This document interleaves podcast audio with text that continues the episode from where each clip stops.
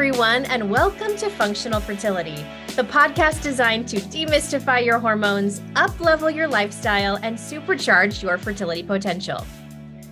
And it's it really is a big paradigm shift for a lot of us to think about our body as like it's just this nourishing vessel and and this place where in reality your future baby wants to just like snuggle in and doesn't care if you have a belly pooch or whatever it is and so again like having that shift in mindset towards this body is not just to look good or whatever you know we tell ourselves it's really to create a human being if that's our goal I'm your host, Dr. Kalea Wattles, and today we're addressing an important and popular question in the fertility space.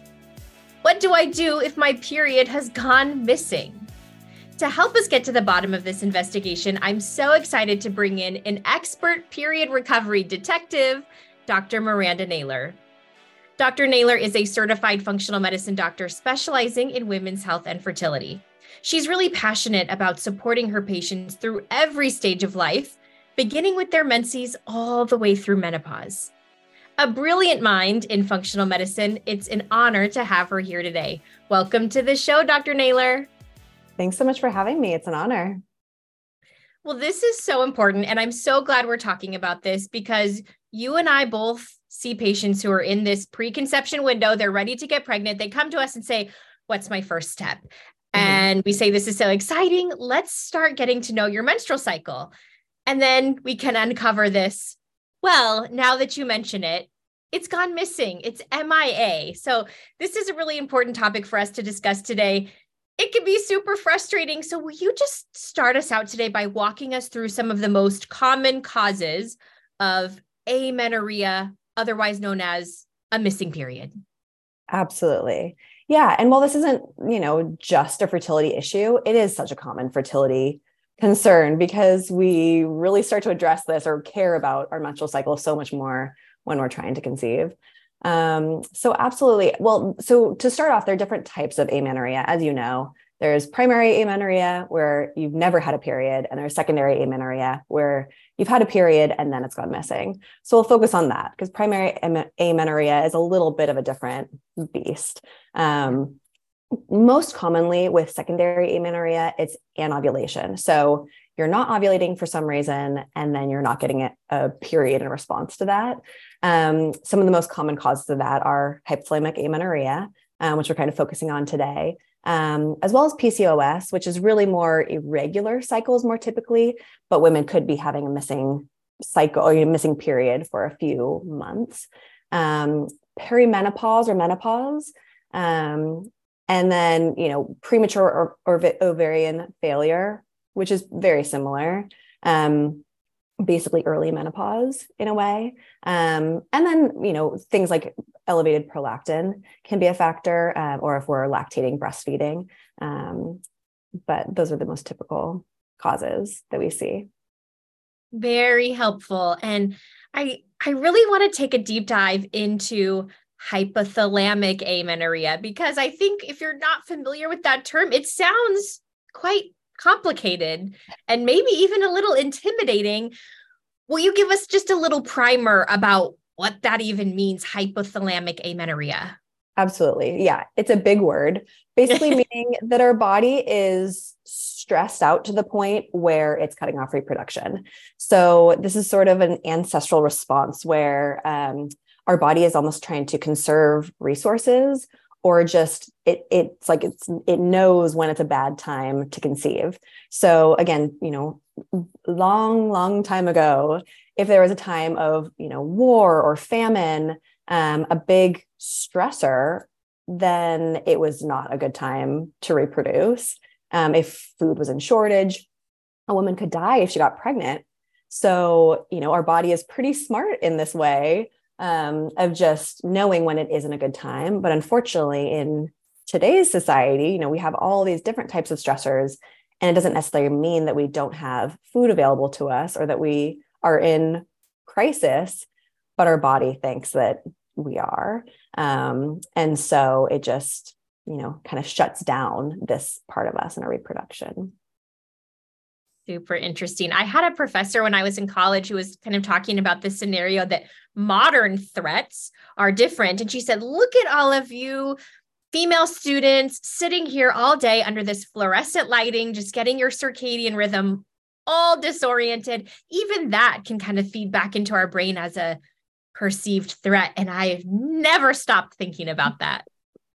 Absolutely. I mean, our modern lifestyles are a lot on our systems. I mean, even if you think about like social media and we're scrolling and we're scrolling and we have all these different like things always pinging us and you know getting our attention even that it's like dividing our uh, attention and scattering our our focus and our nervous system. So yeah there are a lot more threats as it were in our modern day.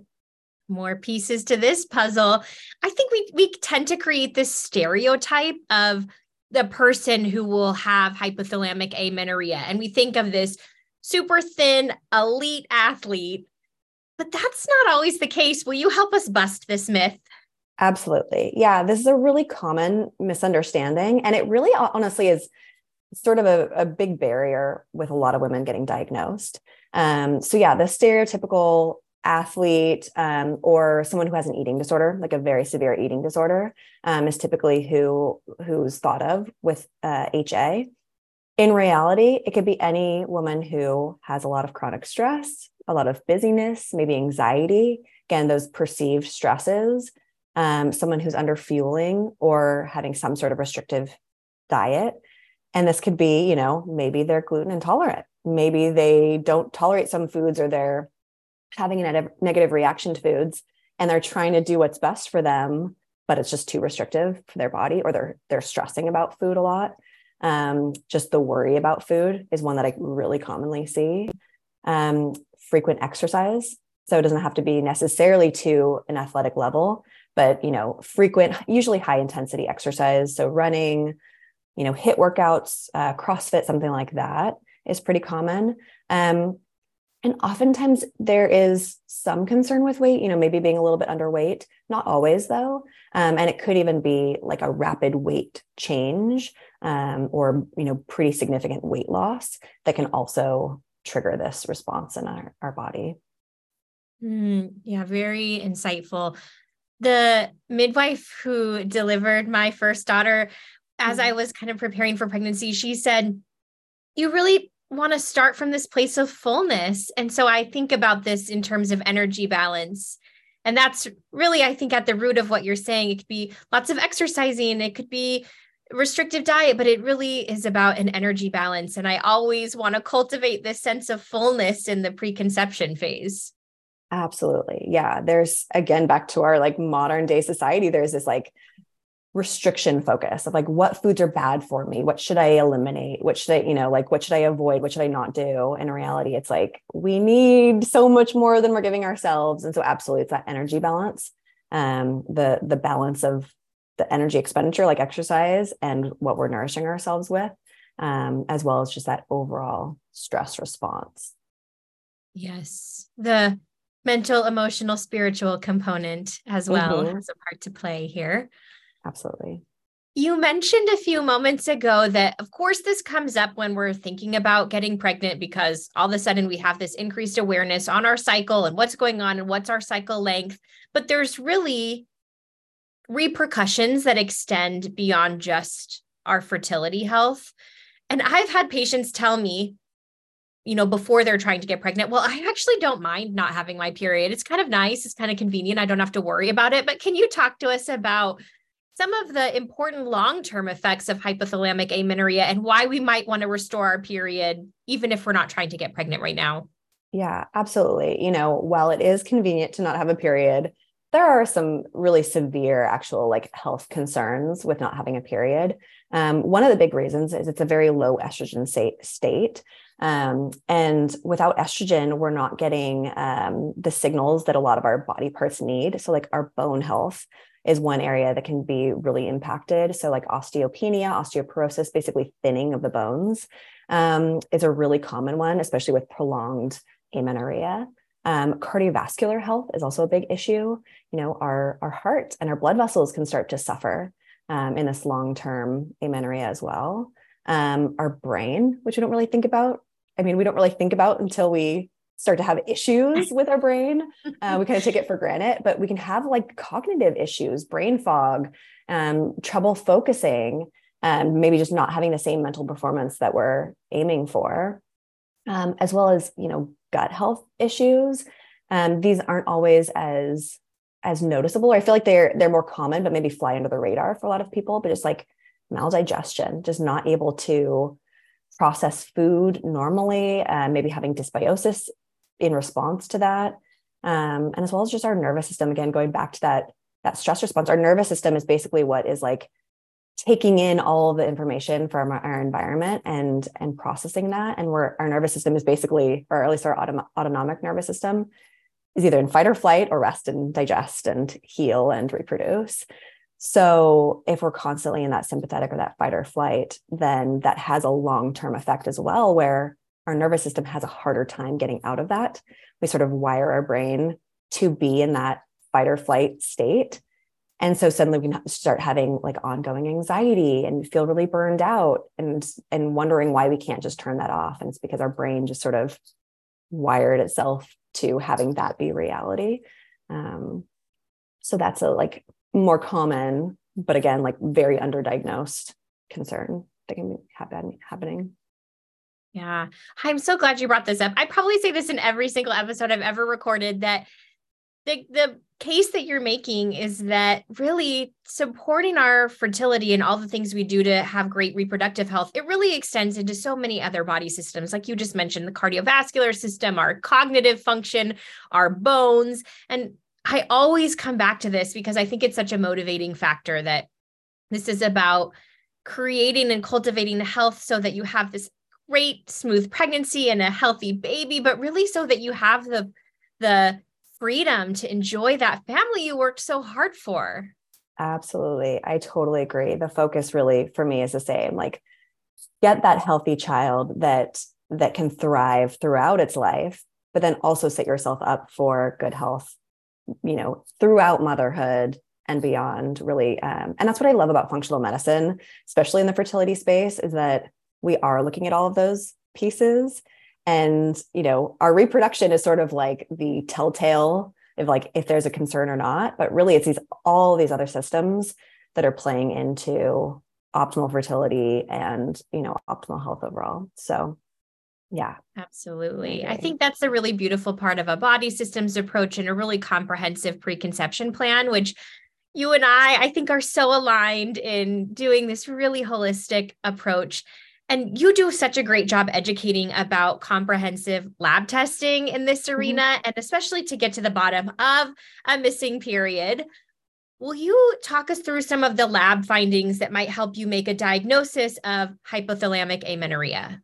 Absolutely. Um, first and foremost, of course, like I believe that the diagnosis should be based on, you know, a long conversation, really like an in-depth look at the history and the symptoms, which I know you agree with um, along with the lab testing because the lab testing can you know doesn't always it isn't always 100% clear. Um, typically though what we're seeing in hypothalamic amenorrhea with our hormones is that things are sort of flatlined. So again our ovaries just aren't getting that hormonal response um, our our hpa axis our hpg axis um, which is that hypothalamic pituitary gonadal um, axis just isn't getting the the normal response going. So things like LH, FSH are going to be low, estrogen, progesterone. Um, to kind of compare that to some other, you know, things that could be causing amenorrhea, like PCOS. Uh, typically, with PCOS, we're seeing an elevation of LH compared to FSH, um, and then maybe some normal to high estrogen. Um, typically, we're not having progesterone there if we're not ovulating. Um, and then things like premature ovarian insufficiency or uh, perimenopause, menopause will have an elevated FSH, um, maybe a normal or high LH, depending, and then a low estrogen. Um, so, yeah. Yeah. Kind of tease things apart. Medicine is in large part pattern recognition. So I think this is starting to help us create those patterns, hormonal patterns in our mind. But I also think it's really important that you mentioned labs don't necessarily tell the whole story. We really want to consider. Um, I've I've talked about this before, but one of my mentors says, "Let the patient's history unravel the mystery." Mm-hmm. So there's also this collection of everything that's happened to you, the timeline of your life, and also some physical exam can be helpful. And we really want to marry that with the lab findings. So I think that was so important that you mentioned that. It's really that whole comprehensive plan so, okay, let's say we do our labs, we do our history, we do all the right things, and now we have this diagnosis of hypothalamic amenorrhea, and we really want to recover our period. We're ready to try to conceive. When you're working with a patient, what are some of the lifestyle factors that you think of first? Because, of course, lifestyle factors are at the very foundation of our functional medicine treatment plan. So, what's on the top of your list? Yeah. So, first and foremost, I'm talking about stress which we've talked about already here. Um, basically, what I'm doing with patients is a stress inventory.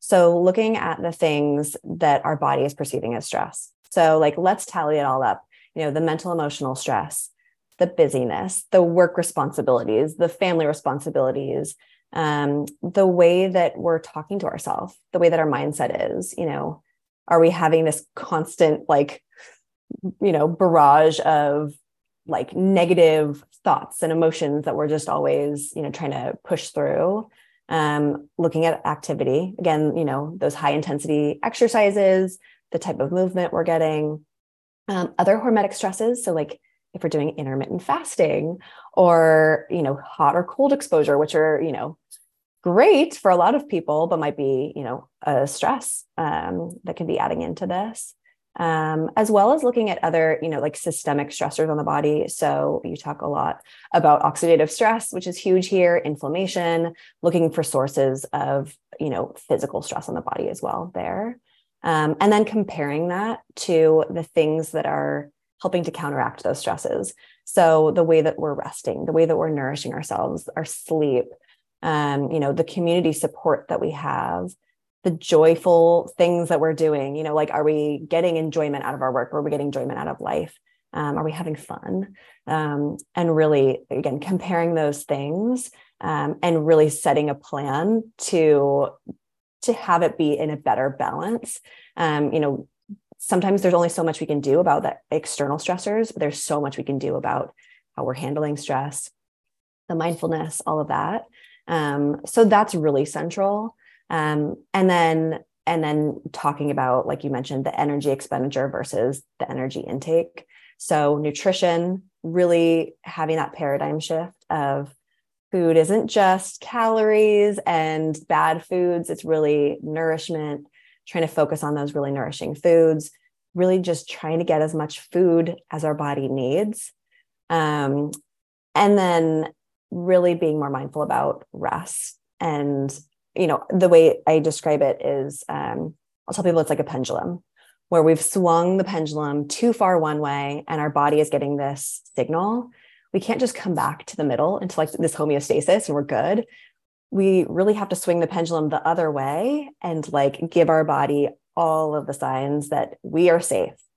We have plenty of food, we have plenty of downtime, plenty of rest. Like it's all good. And then we can come back to you know the center point. Um, so so really making sure that we're focusing on those.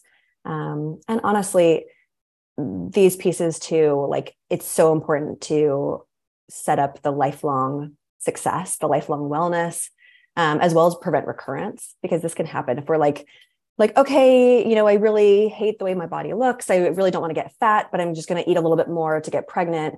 And then we get pregnant it's like okay after that what next? Like are we still in this depleted state? Are we still you know not doing the best things for our body? Um so really that's where the the mindset piece and um you know really looking at like i love the way you described like looking at your body in a different way and really focusing on fullness and nourishment. Um having that that focus shift is really so important yeah, beautifully said. And especially headed in, you know, if you choose to breastfeed and the energy expenditure mm-hmm. that that is mm-hmm. having those healthy habits on lockdown so that you can stay nutrient replete while you're moving through that phase mm-hmm. of life. I think that's so helpful to to to get ahead of that before you're there. absolutely yeah and that's a such a big part of it just preparing for lifelong health um and yeah that's where a lot of the the nutrition and like nutrient checking um, as far as blood work is so important where it might not help with diagnosis necessarily but getting the full picture and seeing what your body really needs for overall health is is so important for lifelong health Absolutely. And don't let me forget, I'm going to come back to this nutrient thing in just a moment, but mm-hmm. I have mm-hmm. to, before we move on, I have to loop back to the, to the exercise and the movement because I feel so excited about the popularity of a low intensity steady state mm-hmm. exercise. Mm-hmm. Like everybody's going on their walks and doing gentle bike rides. And I just feel like so, so many of us are relieved to have that be the trending thing to do more low intensity work and move your body intentionally and the appearance of this in pop culture is very exciting to me. Yeah, the fact that you have to be killing yourself at the gym, you know, hating your workouts, that it just feels like torture. In reality, we don't necessarily need that.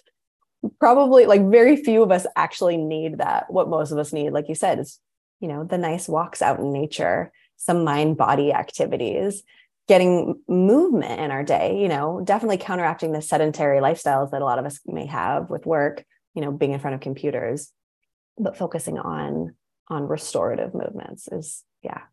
So yeah. so important. Restorative movement, absolutely.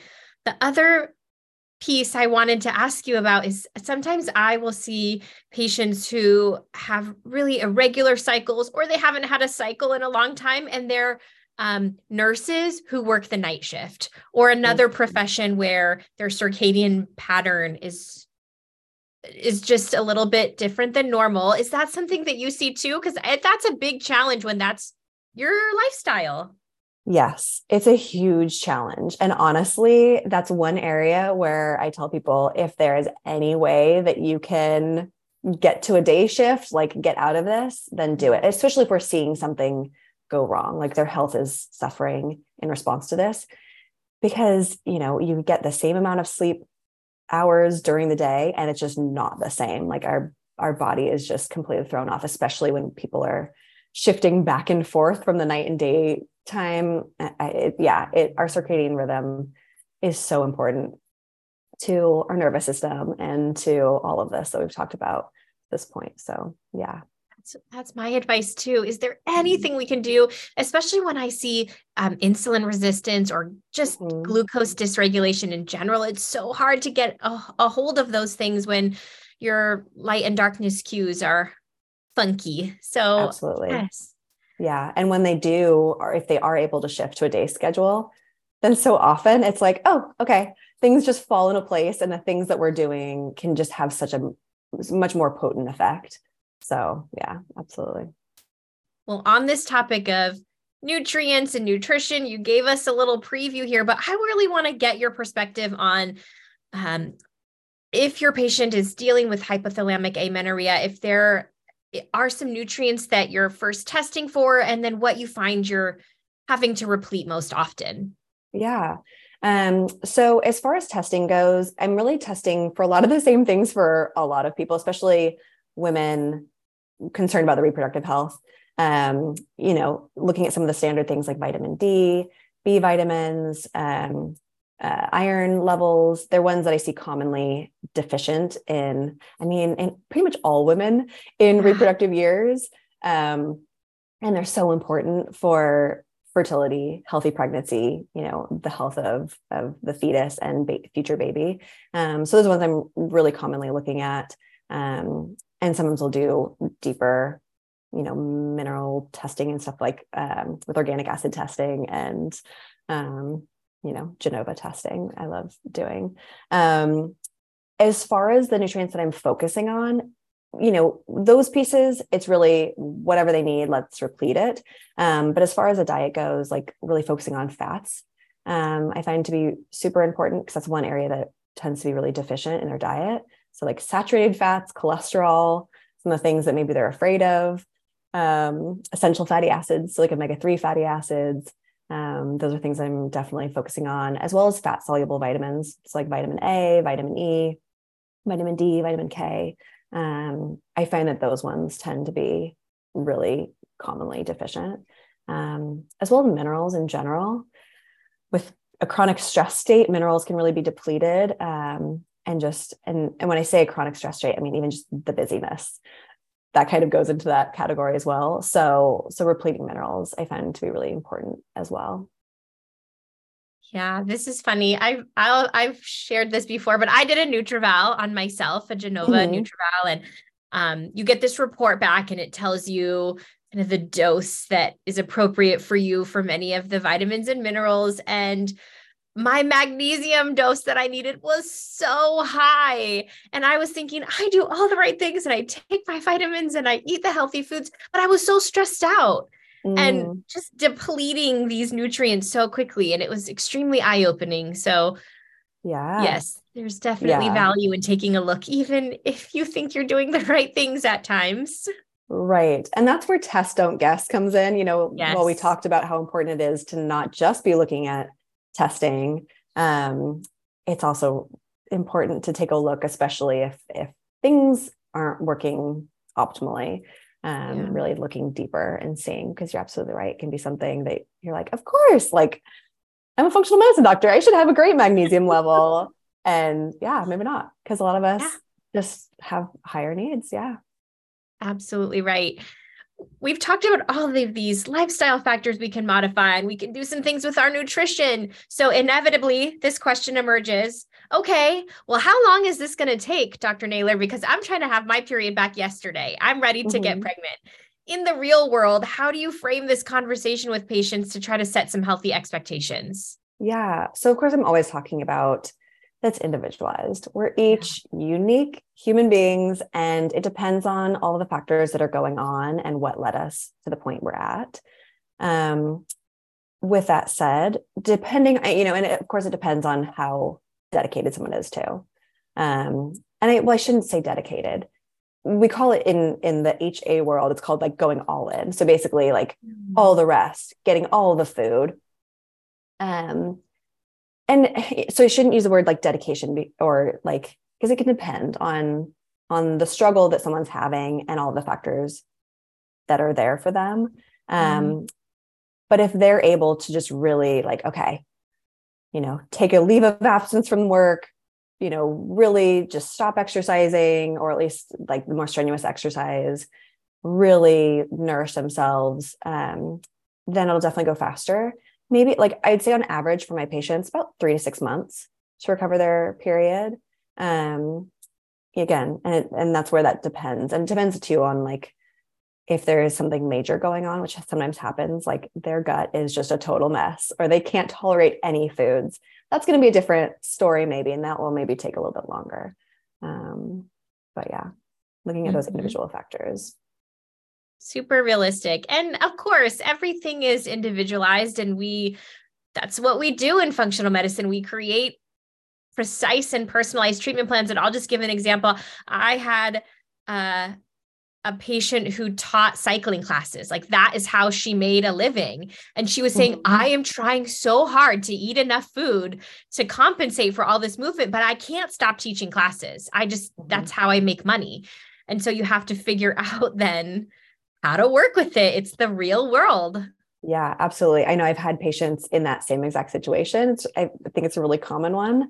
And exactly, it's like, okay, well, where can we really nourish you even more? Where can we really like have that mindfulness piece or more rest days, whatever we can do? Yeah. Totally. As we think about the timeline, I think a natural question that comes up is I did my labs and now I've been implementing this treatment plan. When should I repeat to see if I'm on the right mm-hmm. track? Yeah typically i'm repeating testing in about um, like about three two to three months uh, after the initial testing again depends on what we're retesting um, but that's usually a good time frame to say like you know check back in on the vitamin d after we've we've been repleting it check back in on the hormones to see what's happening there depending on what symptoms they're having and everything i think labs can be so motivating. It's so nice to see how your hard work is paying off. And so I know patients really look to when can I repeat because it's so validating at times. Mm-hmm. Absolutely. Yeah. And so often, you know, I always encourage people to get in tune with their own body and their own, you know, mm-hmm. their body's signs of what it needs. But absolutely being able to marry that with the actual data and give people the right, you know, sometimes it's the motivation they need or the validation, like you said, um, to just be able to see the numbers and really know for sure. It's like it just allows us to be so much more clear on what we're doing and more targeted. So absolutely can be really helpful. It's hard work. It can be mm-hmm. hard work. And it feels yeah. good to know that it's doing something. yeah. And it can feel like such a, a vacuum where they're just doing it and they're like, okay, you know, what's happening? I don't know. And so, absolutely being able to say, okay, no, you're getting there. Things are improving. And usually it's like, the next month they're like, oh, okay, yeah, I got a period, or I got like, you know, egg white cervical mucus, or some sign that that things are on the right track. And finally, they're like, oh, okay, okay, I can see it now.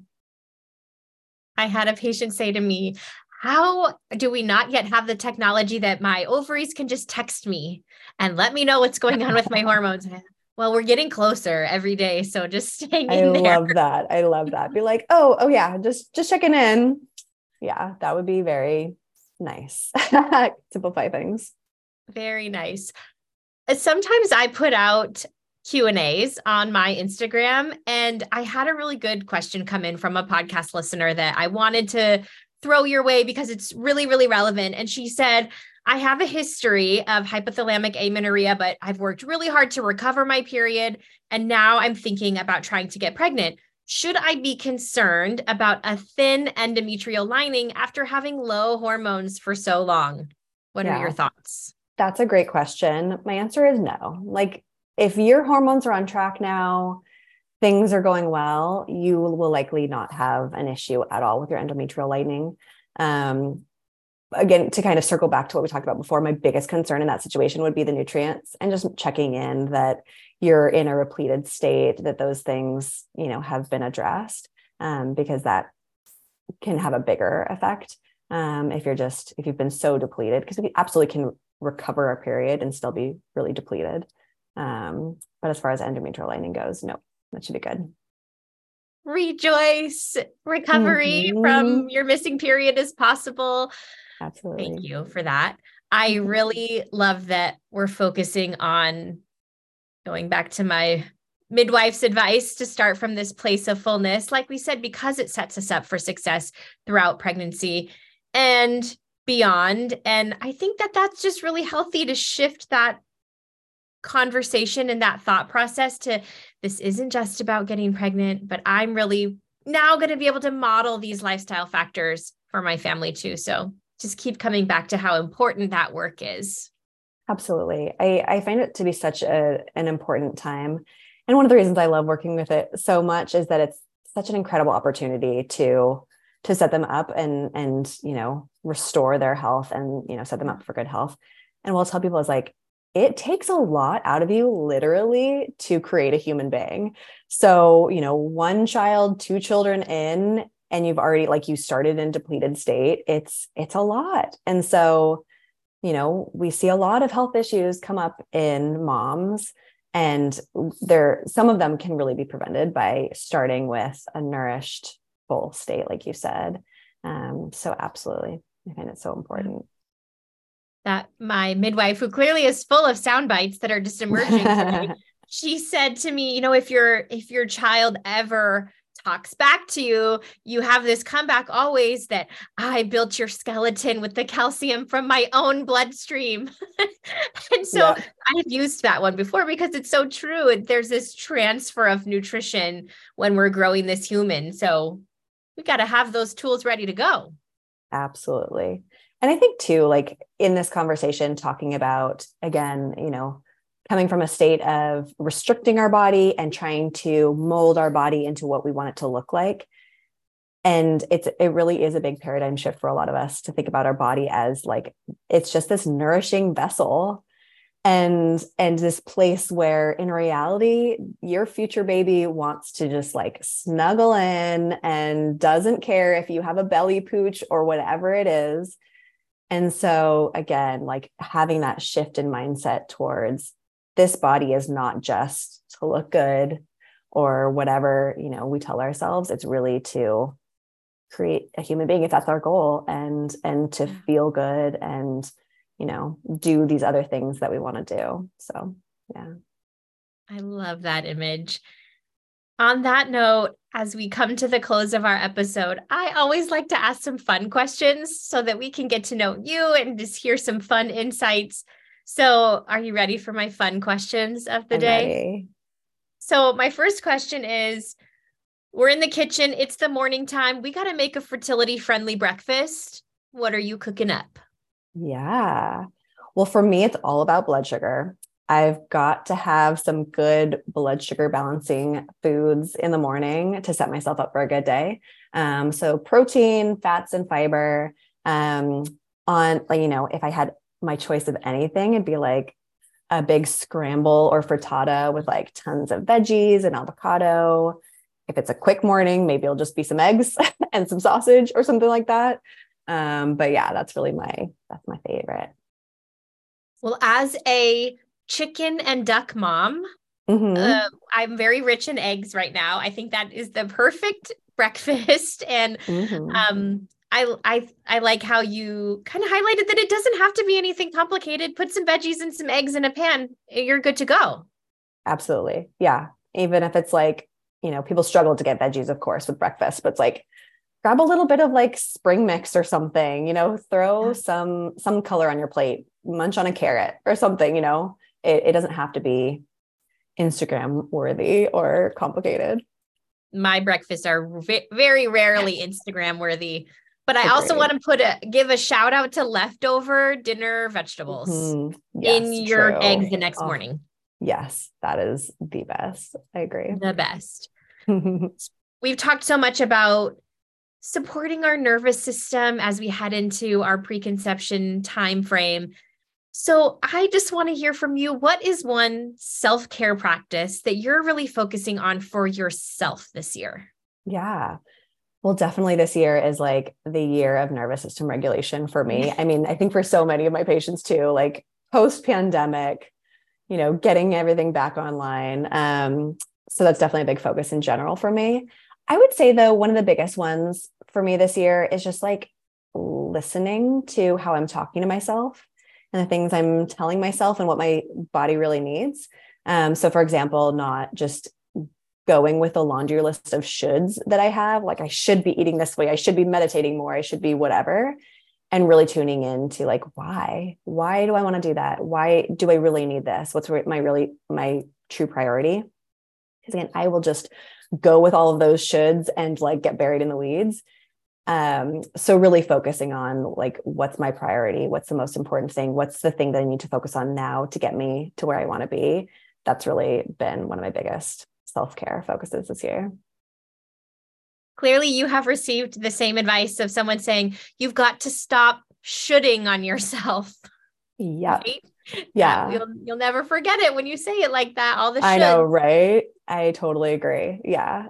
So many of us like high achieving type a people were you know we can become successful with some patterns that are still like maladaptive in other ways. So yeah we're pushing ourselves we're we're driven but it can get a little too much. So yeah trying to scale it back a little bit and really again prioritize and really just focus on on putting more energy toward the things that are the most important. Absolutely. Well I so appreciate you choosing to spend time with us and share all of these amazing insights. It's been such a pleasure. And I'm so grateful for the opportunity to chat. Thank you for being on the show. Of course. Absolutely. It was definitely my pleasure.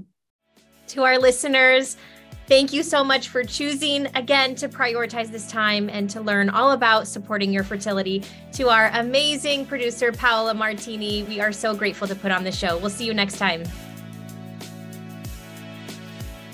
Did you love this episode and want to hear more? Head over to drkaleawattles.com slash podcast where you can find more episodes on all things fertility.